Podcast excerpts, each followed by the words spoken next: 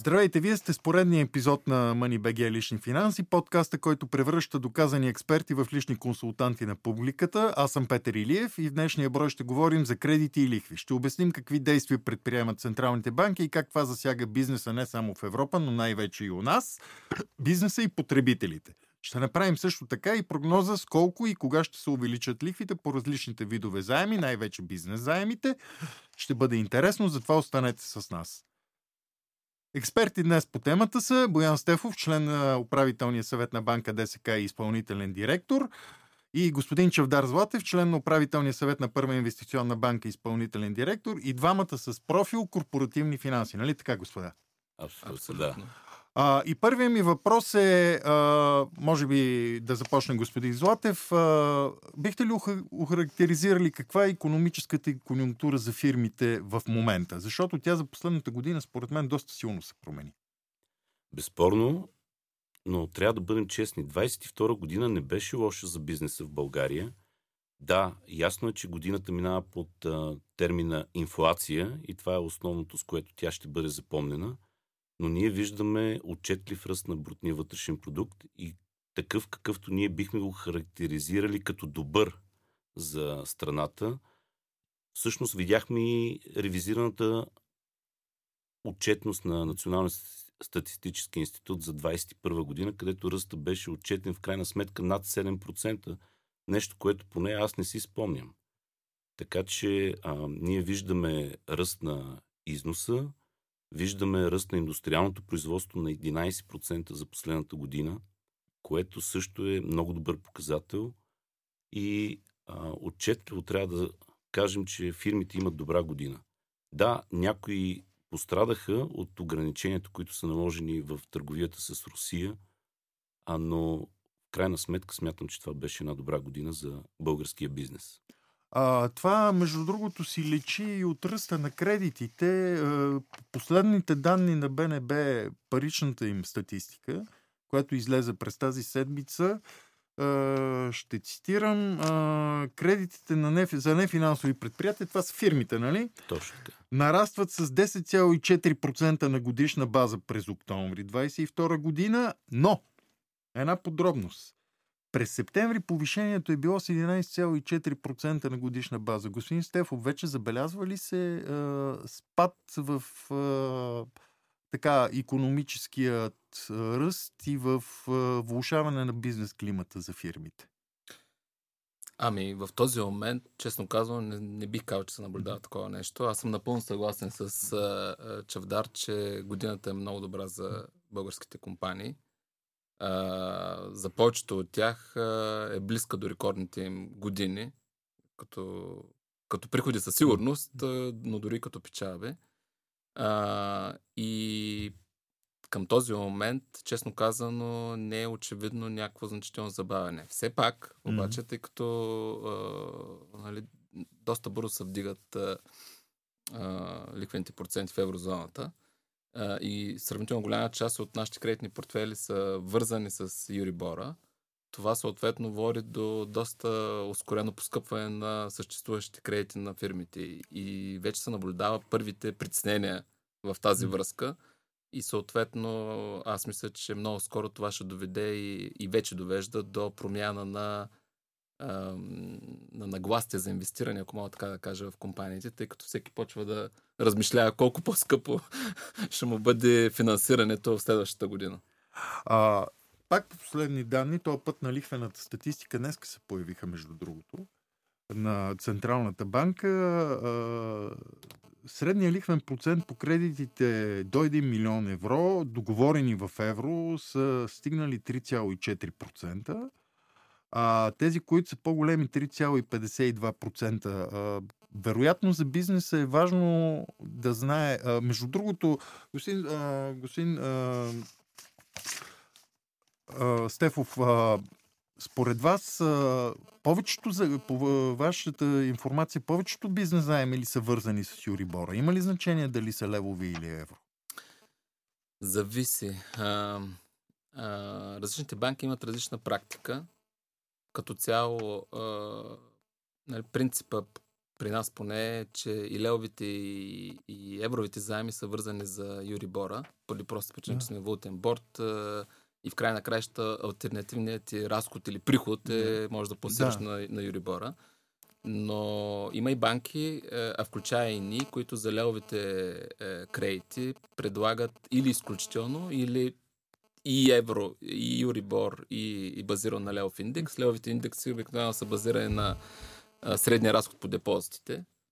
А, за, нали, всяка банка го нарича по различен начин. Ние го наричаме съвкупен депозитен Да. индекс, оди, нали. Така че а, има и практиката за левовите кредити да е базирано на въпросния а, левов депозитен индекс. При вас как господин Златев?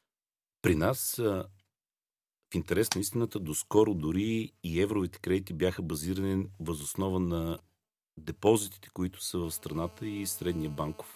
Това може би, защото Юри Индекс. Бора беше отрицателен до преди една година. Не, не го гледайте по този начин. Чисто и просто, а, нали, последните 10 години наистина така цено- ценообразувахме. Юри Бора не е бил последните 10 години на отрицателна територия. Да, да, да. Така. Последните Да, 10 така. а, но, но вижте, трябва наистина да сме откровени към хората, независимо от това, коя банка какъв индекс е избрала, в крайна сметка ние сме а, страна, която е обвързана много тясно с еврото. Да. Всички това прекрасно го разбират и затова лихвените тенденции, които съществуват в еврозоната, неминуемо ще бъдат прехвърлени в а, България. Няма как да избягаме от това.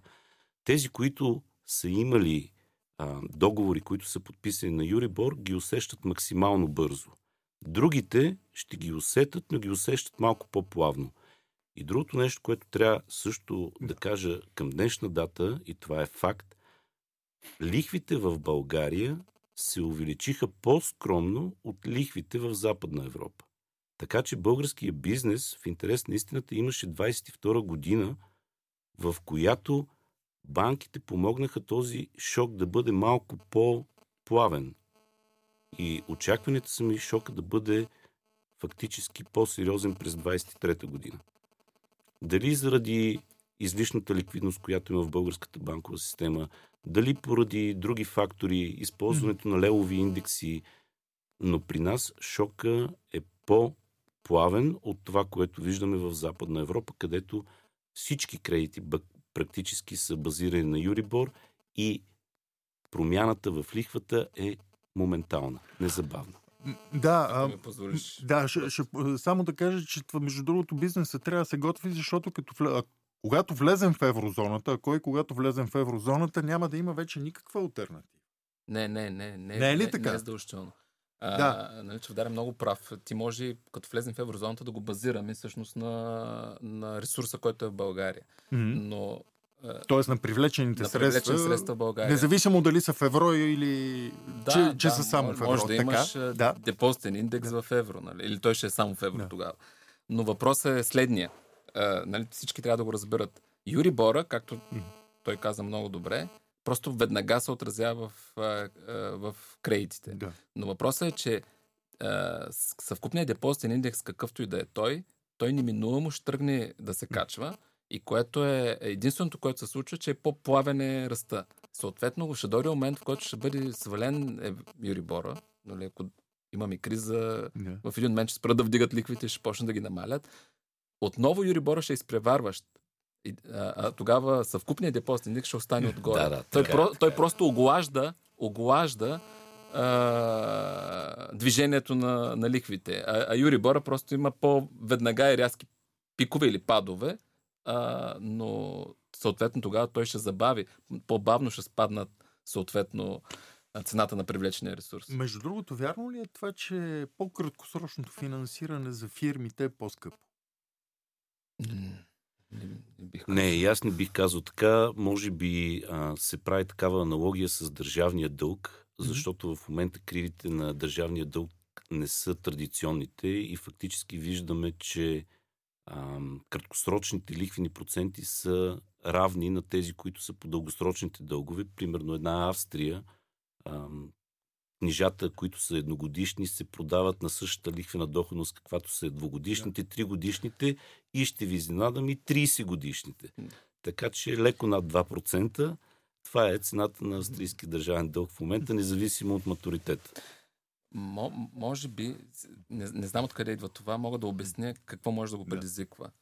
А, времената, в които бяха отрицателни лихвените проценти, е, както се казва, irrational exuberance. Нали? Просто има отклонение от нормалността, тъй като всички вярваха, да. че никога няма да има инфлация и може да печаташ колкото искаш пари. Нали? Което завинаги според мен е сложен край на тази хипотеза. Въпросът е, че докато бяха отрицателни ликвените проценти, mm-hmm. а, имаш различни класове на инвеститори, които инвестират в различни типове по риск книжа.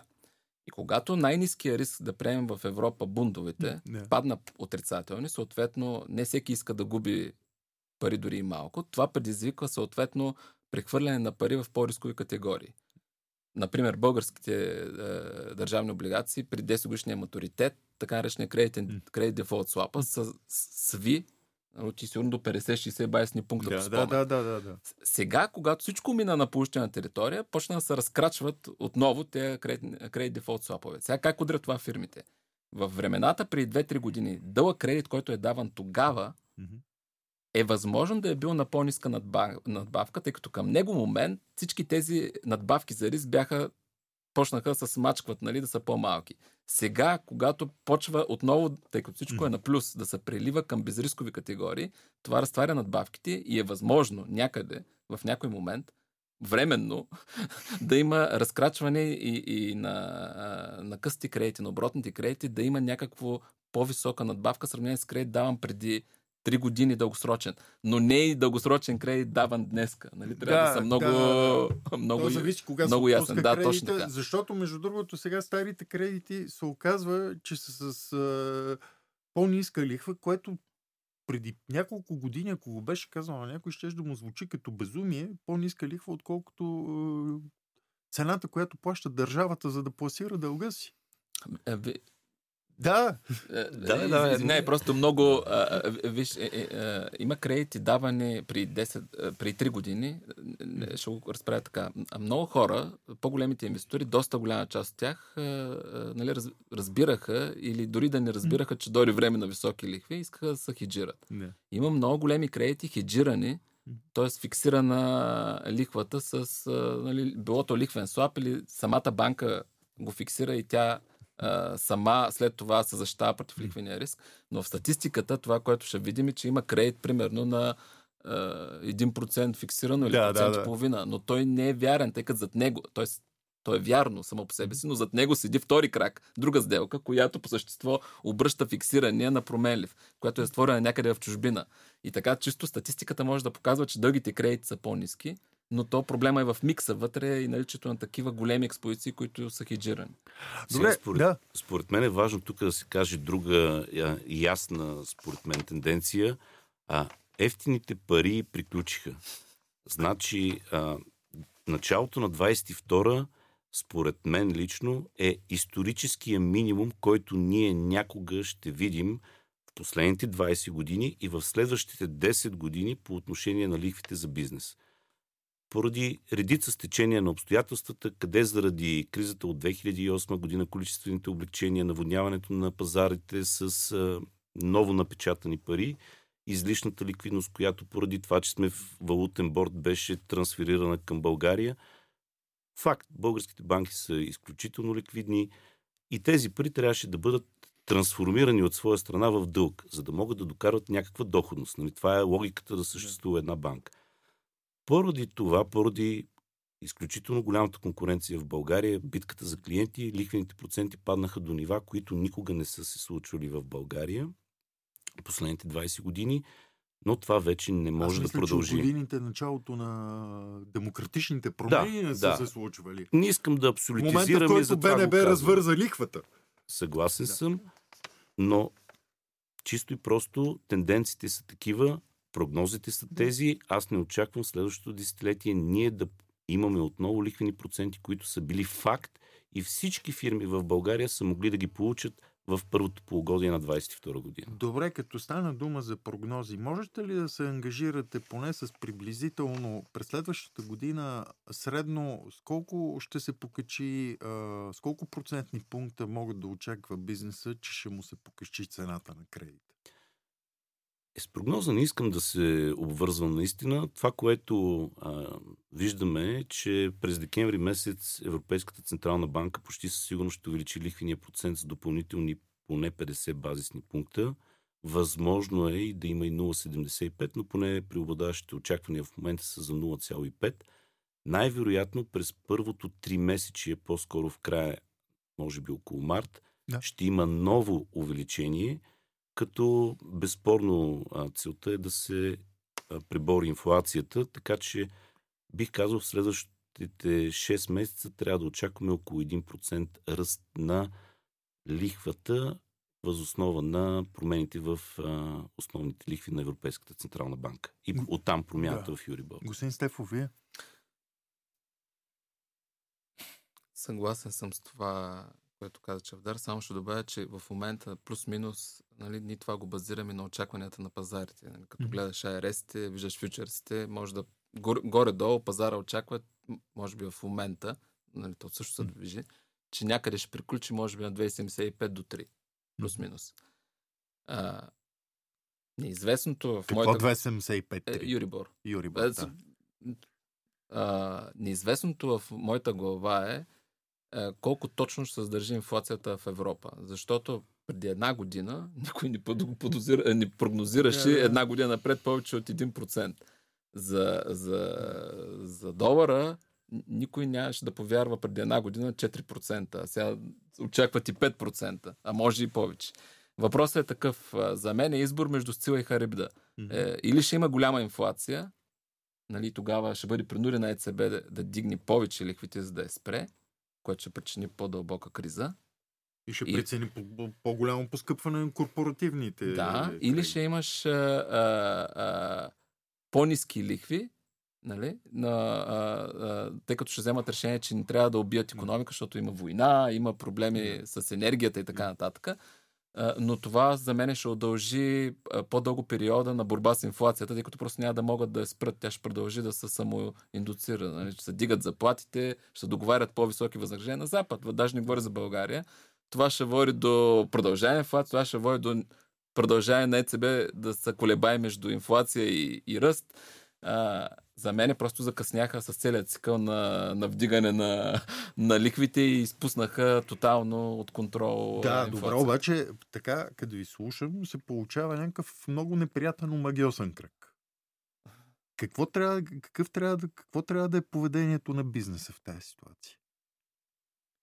Защото вие, е, е, съм сигурен, че когато няма значение малки, големи корпоративни клиенти, вие това го обсъждате за да прецените платежоспособността му, господин Злат? А моите така мисли в тази посока са, че бизнеса трябва първо да внимава тогава, когато прави инвестиционни планове. Конкретно в настоящия момент има нали, български народни мъдрости.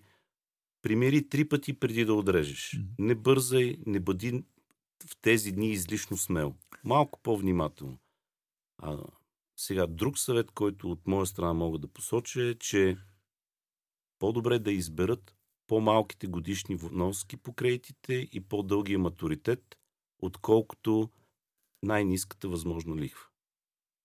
Да могат да запазят максимално ликвидност на база паричните потоци, които в момента те оценяват, защото могат да възникнат шокове, които да свият тези парични потоци, които те генерират и е по-добре да имат резерв, отколкото да търсят минималната възможна лихва. Това е препоръка от моя страна. И също така банките предлагат една услуга, всички големи банки го правят, факторинг на вземания. В... А това когато те ви прехвърлят с, с отстъпка в свои вземания точно от клиенти. Така, да, да, точно така. Ам, хубаво е, според мен, в тези следващи така месеци да се ползва тази услуга, защото банките правят една допълнителна оценка на вземанията, за страховка на тези вземания, за да не се получат неприятни изненади, така че някой контрагент просто да не плати това, което е получил. А, да, а, господин Стефов? Единственото, което мога да добавя на този хубав списък е просто да внимават с общото си ниво на задлъжнялост. Ако може статистически нещо да е предвестник на оцеляването на една фирма, то е колкото по-задлъжнява е, толкова по-малка е вероятността в турбулентни времена да или как да кажа, по-голяма е вероятността да изпита затруднения. Айде така да го кажем. Между другото, а, когато започна неинфлационната кризата с covid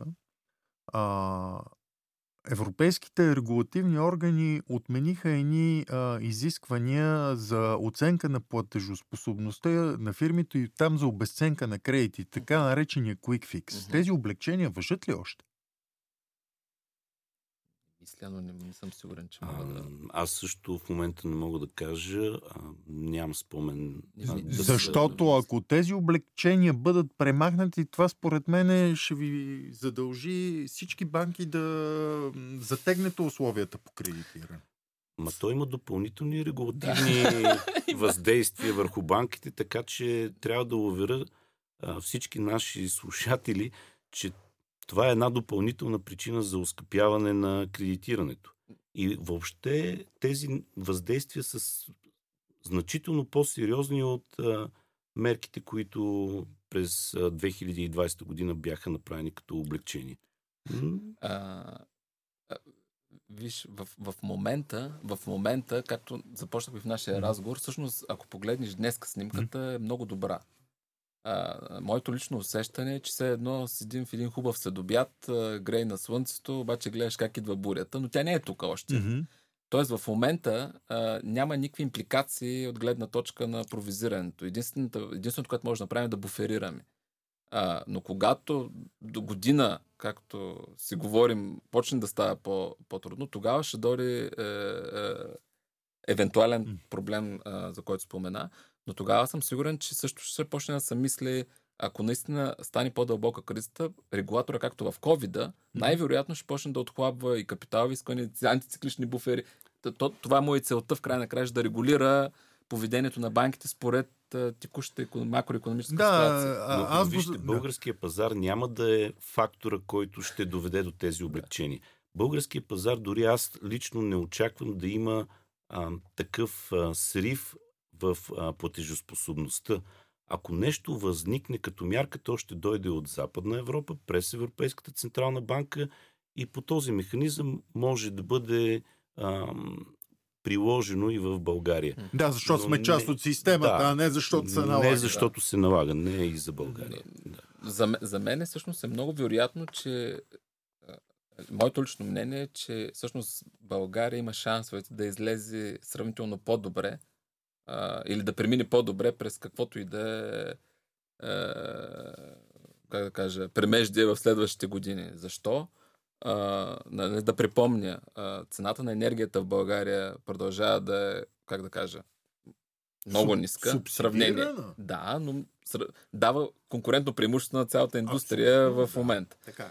Второ, преместването на а, как кажа, разделянето на стън на западен и източен блок или Китай срещу, срещу Запада води до това, че се прибират производства в, в, западния свят и по-специално и ние от това имаме... Защо сме най-конкурентната като данъци и като възнаграждения среда?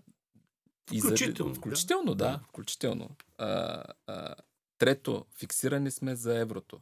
Ако погледнем страните около нас, които не са фиксирани, ликвидите всъщност са много по-високи. О, да, Полша, Чехия, Полша, е Чехия, е Румъния, Сърбия, Унгария. Да, да, те, те, да но те, те защото плащат така наречения лихвен риск. Така е. А, не лихвен, а валутен риск. Да, така е. Така защото е. те си защитават собствените валути, а когато трябва да си защитиш собствената валута така е. срещу... Е.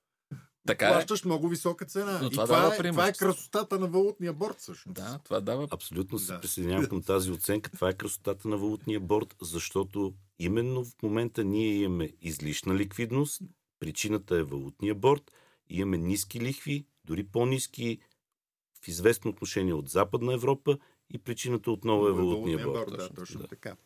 А, добре, а, много се говори обаче а, за така наречената зелена сделка. Всички банки пуснаха а, зелено кредитиране. При това а, с упрек към всички банки го казвам, обърнахте по-голямо внимание на бизнеса, отколкото на гражданите като продукти. Да, аз това го констатирам. А, все пак, а, как стои тази м- идея да се стимулира зеления бизнес с предупрежденията да се внимава с инвестициите? Или зелените инвестиции не влизат в тази, това внимание? А, Тоест, при зелени инвестиции може ли фирмите да разчитат, които са свързани с бизнеса им, разбира се, фирмите да разчитат на облегчени условия за прекредитиране? Инвестициите в а, възстановяеми енергийни източници имат и друга гледна точка. Значи, практически компаниите инвестират в самостоятелност и независимост. Mm-hmm. Така че а, смятам това за едно добро инвестиционно решение, защото ще бъдат изолирани от тези ценови шокове на електроенергията, каквито видяхме в а, последната повече от една година. Спомням си, че електроенергията достигна нива от 800 лева дори нагоре да. в началото на тази година. А, много хора загубиха значителни средства, именно поради невъзможността си да абсорбират толкова бързо и да трансферират разликата в цените от договорите, които те имат подписани. А, виждаме го като ясно изразена тенденция. Инвестициите в а, зелена енергия на първо място дават независимост, на второ място, гледайки днешните цени на енергията, те са изключително рентабилни. В момента, знаете, се обсъжда как да бъдат обложени свръхпечалбите на тези, които произвеждат електроенергия, включително и тези от възстановяеми източници, защото цената прави така, че някои от проектите могат да бъдат изплатени в рамките на няколко години. Нещо, което е страхотно инвестиционно решение. Сега, ние имаме тези продукти и не съм съгласен с това, което казахте вие по отношение на физическите лица и гражданите, просто защото ние имаме такъв продукт при нас Малко рекламно звучи, но, не, не, но не, го имаме. Защо? Така, а, така че а, проектите за възстановяема енергия в момента са рентабилни. Смятам от това, което поне съм чел и съм запознат, че ние няма да видим цени на електроенергия, такива каквито бяха преди. Тоест 50 евро. Когато бяха на 50 евро, възстановяването на такава инвестиция – изискваше 12-14 да. години. Хората почват наистина да имат едно на ум, дали да влизат или не в такава а, дългосрочна сделка. В момента всички изчисления за фотоволтаици, които са най-популярната инвестиция в възстановяеми енергийни източници, се правят на цени от порядъка на между 120 и 140 евро, което е безспорно добра инвестиция – Особено го препоръчвам тогава, когато компаниите имат собствен терен mm-hmm. или покриви, тъй като това им спестява разходите за земя, фактически всичко това изчезва, разходите за свързване към енергийната мрежа също, разходите за пренос на електроенергия. И пак обръщам внимание на първо място, те стават независими. Господин Стефов. Аз имам малко по-различно виждане специално по този въпрос. Аз е, вя... нали за това да, сме да, се да, събрали да. в крайна сметка. А, аз всъщност вярвам, че като всеки, как да кажа, като всяка златна треска, тук е много вероятно да се получи свръхинвестиране в това. И в този смисъл, това комбинирано с това, което си говорим, намаляне на как кажа, забавяне или рецесия на запад на економиката, означава по-ниска консумация на електричество аз съм по-скоро убеден, че а, тока ще падне с електроенергията, сигурно ще падне под 100 евро. И не бих се очудил и на цени от 50 евро и надолу, специално през деня и специално от фотоволтаици. Тъй като в момента строят толкова много мощности, не в България, навсякъде наоколо, че а, тези всичко това, когато бъде а, в действие и това придружено с падащо търсене, защото индустрията причинява проблем точно през деня, нали, не вечерта. За тези мощности ще има... Свърхпроизводство. Не, не, просто ще има голямо разминаване между търсене и предлагане по време на деня. И в този смисъл е вероятно, да имаме някакви е, е, момент да дойде, в който цените са по-низки. Не знам дали ще са 50 евро, но ще бъдат под 100 евро, според мен със сигурност. А, и от този гледна точка, абсолютно съм съгласен, че това дава независимост. В крайна краща ти не зависиш от тези огромни флуктуации, които могат да разрушат всеки бизнес. Не може днеска да е 50 евро, а след един месец да е 400 евро. Това, какво прогнозиране и какво устойностяване можеш да направиш. А, но от друга страна, а, това са в момента големи инвестиции, които трябва да, са, трябва да излизат, дори да излязат за 10 години или за 12 или за 13, окей. Нали, това, това не е проблем, но не трябва да се очакват такива свръх а, а, бързи възстановявания на инвестицията, както се случиха на тези, които успяха да въведат да в експлуатация сега, сега, тази пролет или това лято.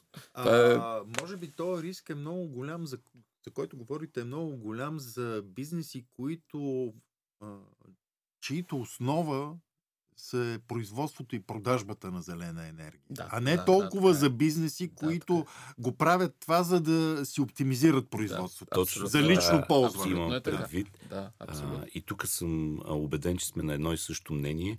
Аз съм прекрасно запознат с а, тези прогнози и лесно могат да бъдат наблюдавани тези тенденции вече съществуват и това е пазара в Германия. Mm-hmm включително дневни цени на електроенергията, точно тогава заради действието на фотоволтиците, които, забележете, са отрицателни. Да. Така че а, темата е предприятия, които имат собствено потребление, които да използват собствени имоти или а, покривни конструкции. При тях, според мен, това е една сигурна инвестиция. Моя гледна точка, нали, не искам никого да убеждавам, но според мен а, това ми се струва като нещо, което е добро. Не, във всеки случай това, когато е за лично ползване, дава възможност на бизнеса, разбира се, ако инвестицията не е някакво огромно нещо, примерно за металургичен комбинат или така нататък, дава възможност на бизнеса да балансира между цената на тока, който му се продава и тока, който може да ползва от собствено производство, да избере по-изгодната. Прав ли са? Според мен винаги би избрал собственото производство. Просто няма альтернатива, защото веднъж направена инвестицията, то му идва безплатно. да, така е. Абсолютно. Да, добре. Не, не, той дава точно това, което той каза. В крайна краища ти си хеджираш разход, ти знаеш какъв е разхода. Mm-hmm. Вече си направи инвестицията, от тук нататък поддръжката е практически маржинална. Тя... А, един такъв детайл от бизнеса, специфичен сектор от а, корпоративния бизнес е а, кредитирането на изграждане на офис площи. Съгласни ли сте с това? Разбира се. Да. Как стои този бизнес в момента? Защото според а, последния анализ на Европейската централна банка в Западна Европа това вече е проблемен бизнес. От гледна точка на банките. България е далеч от това да бъде проблемен. Е, една от причините в... Как да...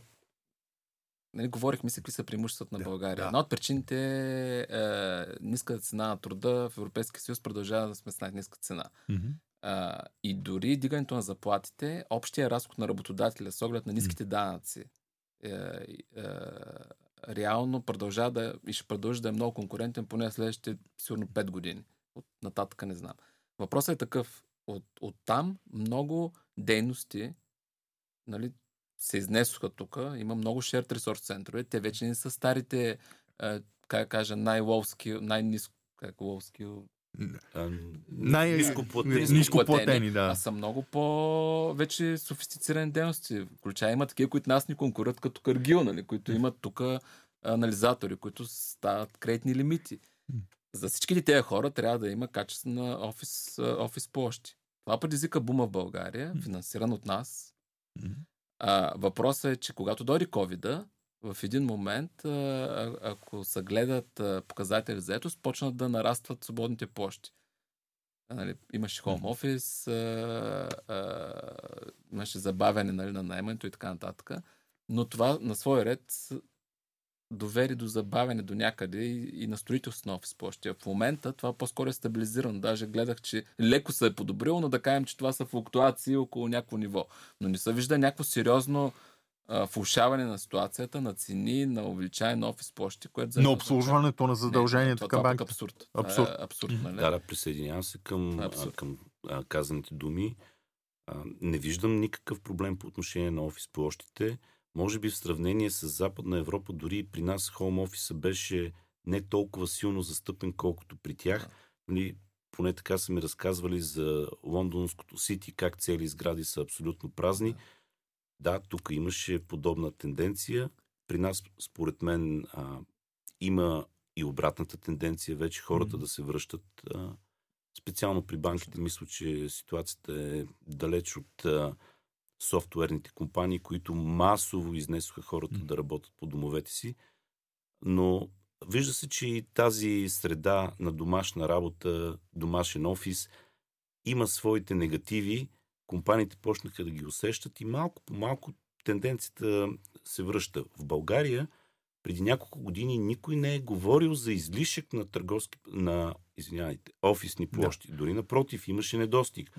Хората се спуснаха да правят сгради, направиха ги сградите. Аз вярвам, че те ще бъдат пълни и не очаквам да има проблеми с а, заетостта на тези сгради. Да, само да, да, да подкрепя, да. защото до сега добре, въпросът е какво ще стане. Абсолютно подкрепям, не вярвам да има някакъв проблем. Защо? А, хипотетично аз съм чущ инвеститор. Нали, тук съм сложил хиляда човека. Имам хиляда човека в Чехия и съм от Германия. Yeah. А, моето разсъждение и това, което сме наблюдавали, yeah германците. В Германия последни ще ги пипна, тъй като ми носи някакъв политически проблем. Да. След това България е най-ефтина, работи добре. Този, който страда е по средата. Нали, старата е, е, истина, че просто трябва от някъде да имаш спайк. И, и в това отношение, ако има съкръщения, то ще има, намалява дейност и така нататък. Много малко, вероятно е според мен, или сравнително малко ще засегне е, операциите, които са в България което за мен е абсолютно подкрепям, че не вярвам да има сериозно освобождаване на офис площи, да има проблем с ориентирането им и съответно да има проблеми за банките, които са ги финансирали. А следващата тема обезпеченията. А, голяма част от бизнеса, най-вече малките и средни предприятия, тези, които започват бизнес, въпреки че те мисля, че не са ваш фокус, така наречените стартъпи, те много искат да са банкируеми, а, но а, основното оплакване, сигурно няма да го отречете, беше с трудността за предоставяне на изискваните от банките обезпечения за получаване на финансиране. Ще се промени ли а, нещо в изискванията на банките по отношение на видовете обезпечения, предпочитанията им към тях и така нататък? Виж, аз мисля, че тук двамата абсолютно съгласим. А, а, всички банки използваме много гаранционни схеми. Гаранционни схеми в момента дават 70-80%, зависи от между 50 и 80, нека така да го кажем. Mm-hmm. И всяка има по няколко, които, е, е, нали, които има. Реално за малките компании няма изисквания за е, обезпечения. Много по-леки са. Имате предвид гаранционните схеми на Европейската инвестиционна има банка. Има фонда на фондовете, има НГФ. А, а според вас, а според вас бизнеса, особено този, който не е с големите обороти, наясно ли е с тях? Ти реално даже не го вижда. Ние просто казваме няма нужда от обезпечение и нароваш, така ли им казват? И, и кредита по гаранционна програма. Въпросът е, е тук що създаден. Тоест няма един ден история. Тогава ние поне, е, нали, трябва все пак някаква история да има. За, за такива деца днес създадени, а, да, нали, зависи какъв ти е апетита. Но ако се показва една година деца вика работа, има, няма нужда от обезпечение, няма всички малки кредити реално са, ни почти нямаме в малките кредити а, някакво обезпечение твърдо, нали, както се казва. Почти всичко върви през програмите. Аз Според мен за малките и средни предприятия този въпрос наистина в момента не стои. Има достатъчно гаранционни схеми на пазара. Очакваме да излезнат допълнителни такива. Има една прекрасна среда наистина в българската банкова система. Малките и средни фирми, не тези, които са големи с установени модели, те по друг начин получават кредитиране, да получат нормално финансиране за това, което на тях им е необходимо. При всичко, което има на пазара като конкуренция, като подпомагане, не, аз поне не, не, не срещам такъв проблем. В конкретния момент може и да се променят нещата, но не очаквам. Хубавото е, че в годините се осъзна, че за да може да има ръст, тласък на този сегмент в бизнеса, правилният подход е през гаранционна схема. Да, и да. това, което е важно, може би да кажем, че в сегашната ситуация дори а, бизнеса не е нужно да е запознат с това, че има право на такова нещо. Банката сама прехвърляте. Това като, като му казва, това е няма нужда 120% обезпечение с имот, да. особен залог и така нататък. Дай да ти видим паричните потоци, дай да ти видим клиентите, дай да ти видим перспективите. 30% да кажем са собствени. Трябва да отговаря на изискването на гаранционната схема. Да, защото да. там има за всяка схема определени нали, договорени да, изисквания. Да. Просто трябва самата фирма да се а, класифицира по тази схема, в противен случай ще бъде но извадена когато, и банката да, ще... Да, да, да, да, но, но когато дойде бизнесмен, нали, защото идват хора, които въобще не знаят за съществуването. Не, това го прави банката. Да, а, банката му обяснява, да така, по тая гаранционна схема трябва да отговаряш на еди. Даже не му обяснява, даже просто сама прави оценката и казва, да, ние можем да го сложим под тази гаранционна схема, окей, ще дадем без обезпечение, гарантирано по гаранционната схема. Той няма нужда той да знае какви са условията. Да, да, това е много важно, защото по, аз познавам дори включително хора, които казват, ами аз имам такъв бизнес, ама като не мога нищо да предложа за обезпечение, защото всичко съм заложил. Как, както споменах, има, има, има, има различни, различни програми, mm. имат различни специфики а, и има как да кажа, не, примерно има програма, която ни включва земеделците. Mm-hmm. А, но има друга програма, която би включва само за но може би изключва нещо друго, да. Аз това казвам в момента, поне красотата е, че има много схеми и осъзнато е, че има нужда за да се финансира малкия бизнес и ЕИФ непрекъснато произвежда схеми и, и, и тук на местно ниво са мисли за това, т.е.